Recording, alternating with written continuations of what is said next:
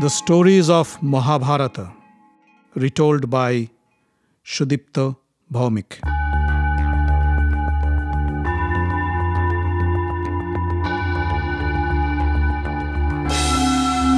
Welcome, dear friends, to another episode of the Stories of Mahabharata. In the last episode, we heard the story of the virtuous butcher and the story of Draupadi's advice to Satyabhama. After Markandeya and his followers left the Pandava hermitage, Yudhishthir decided to move again. This time, they selected the beautiful forest of Daitavana as their home. They built their huts next to a blue lake and began to spend the rest of their days in exile.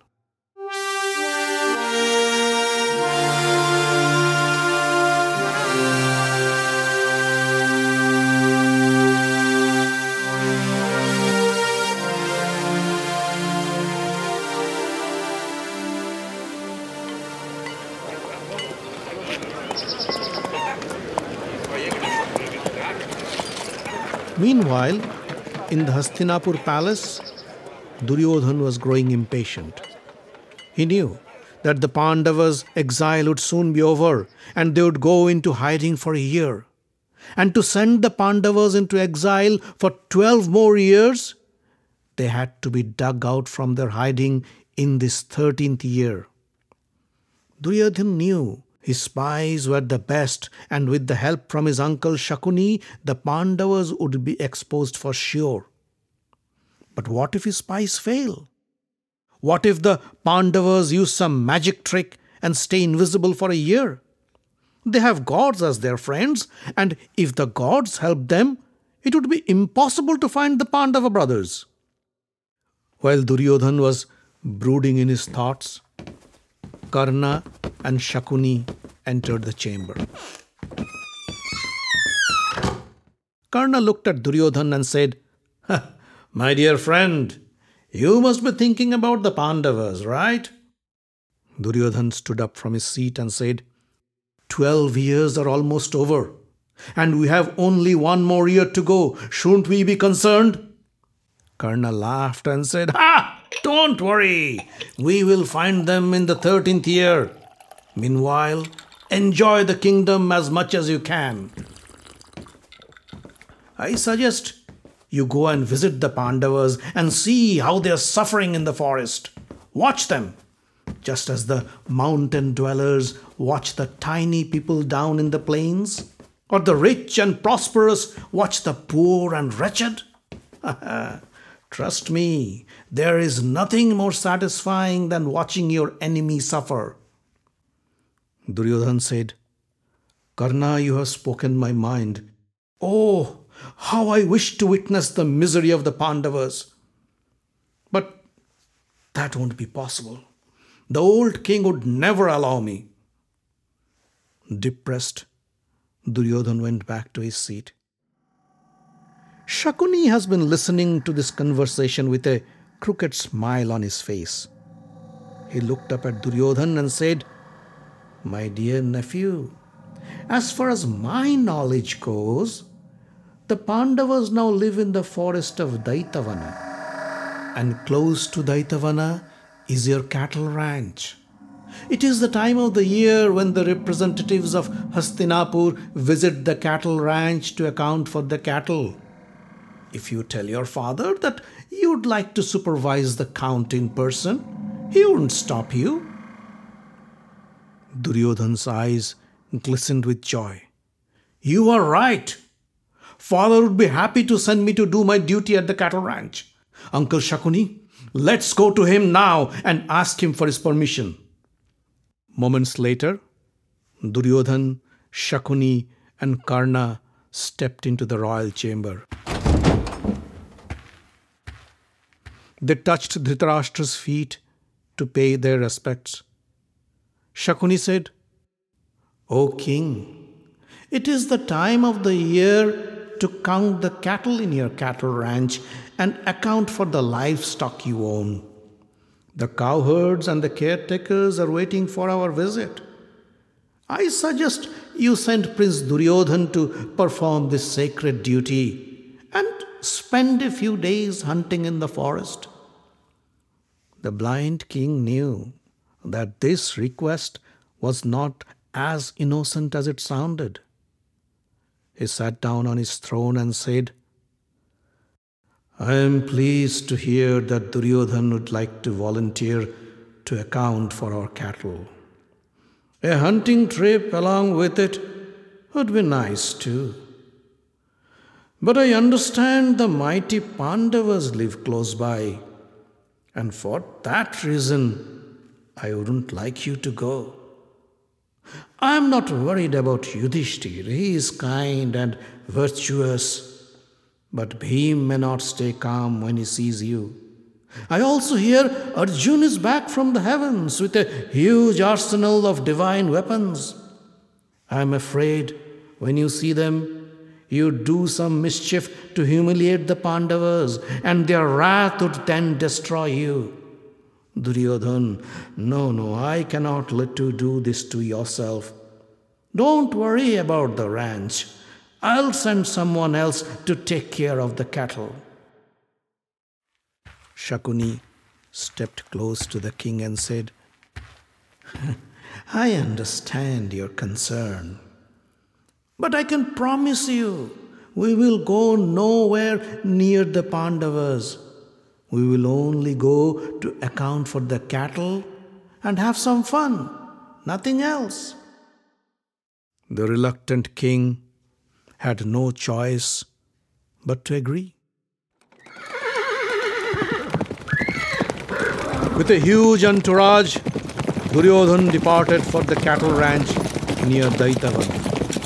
Dusashan, Shakuni, and Karna accompanied him along with their wives and consorts. Thousands of elephants, horses, chariots carried the Kauravas, their provisions, and their weapons. A huge battalion of soldiers accompanied the princess to protect them.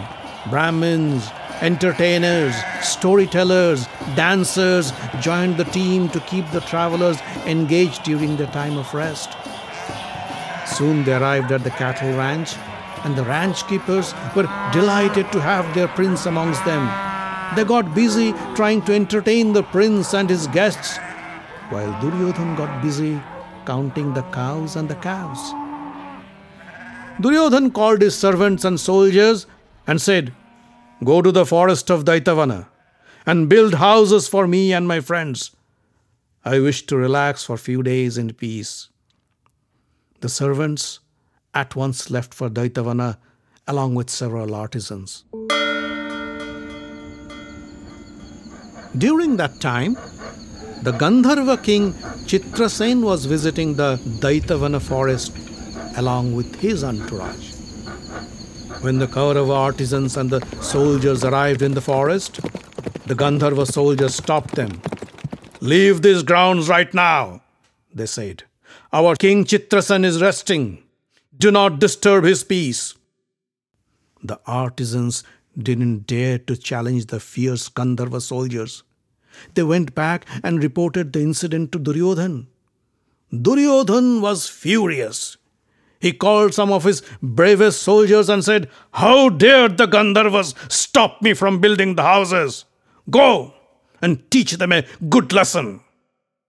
But the Gandharvas were too powerful and defeated Duryodhan's soldiers in a matter of hours.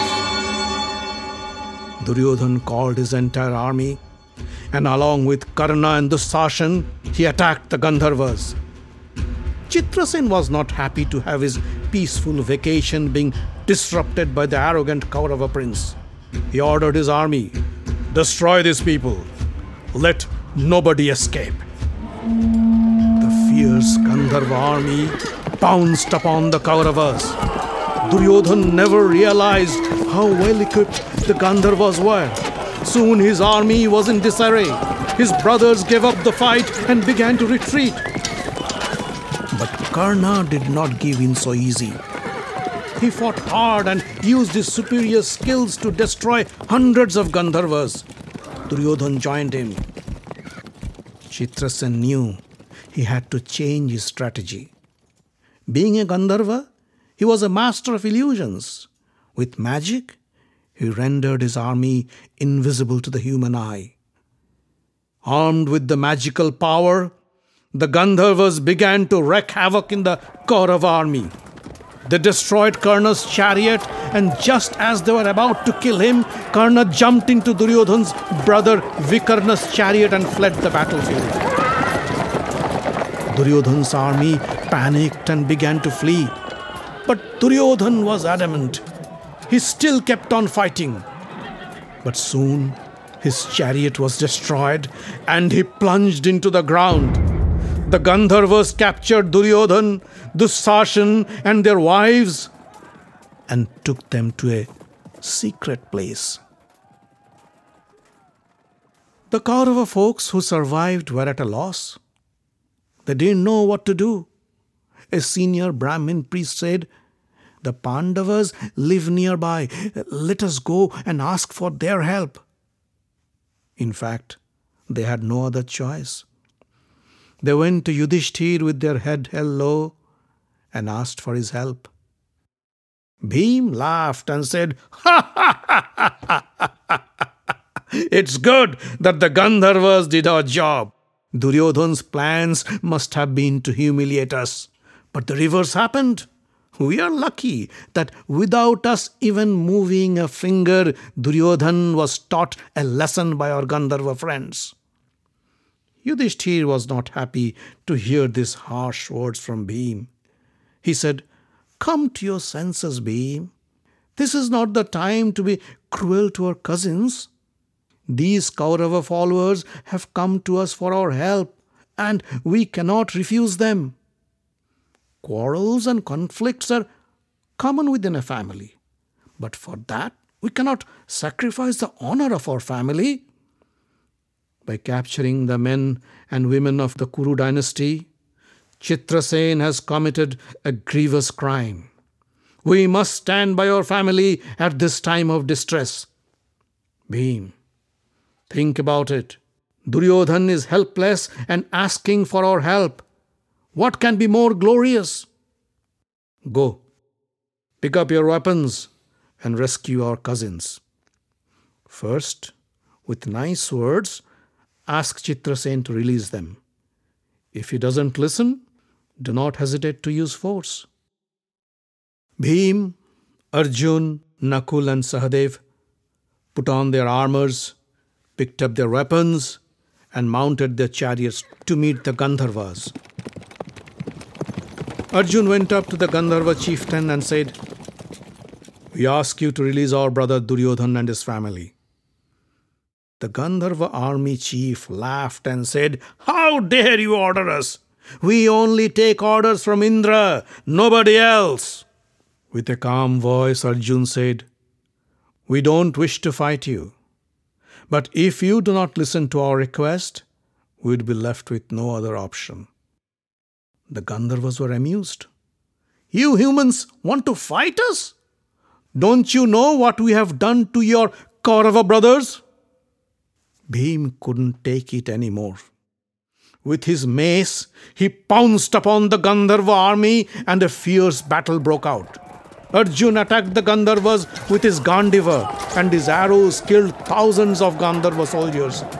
Chitrasen himself picked up his mace and appeared in the battlefield to defend his people. But Arjuna's sharp arrows shredded his mace into bits and pieces.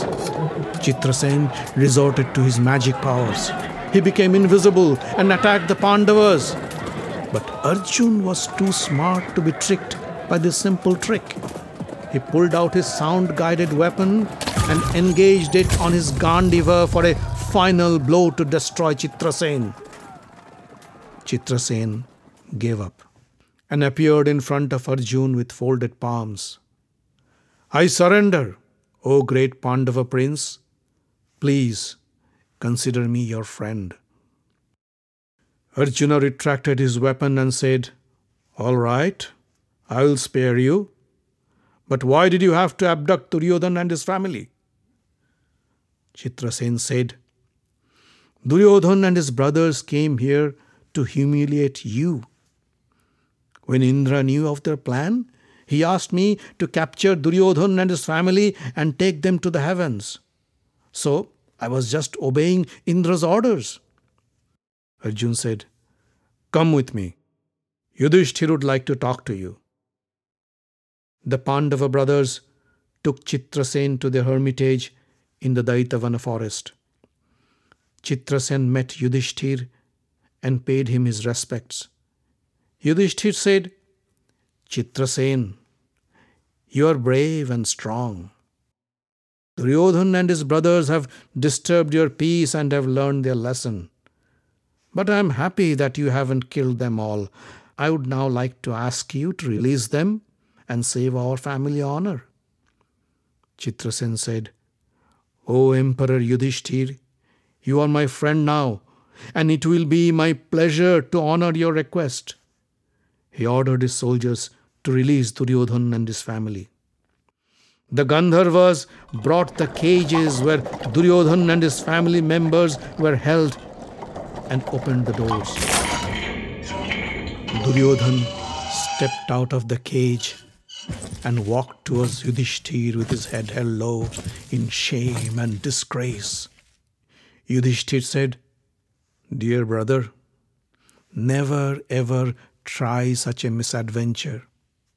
You are lucky that we were nearby and were able to help you in time. Else, these Gandharvas would have killed you. Now go back to Hastinapur in peace. Duryodhan bowed down to Yudhishthir to express his gratitude. But inside he was burning in shame and humiliation. Depressed and disgraced, the Kaurava prince began his journey back to the capital Hastinapur, while the cheerful Pandavas bade them farewell.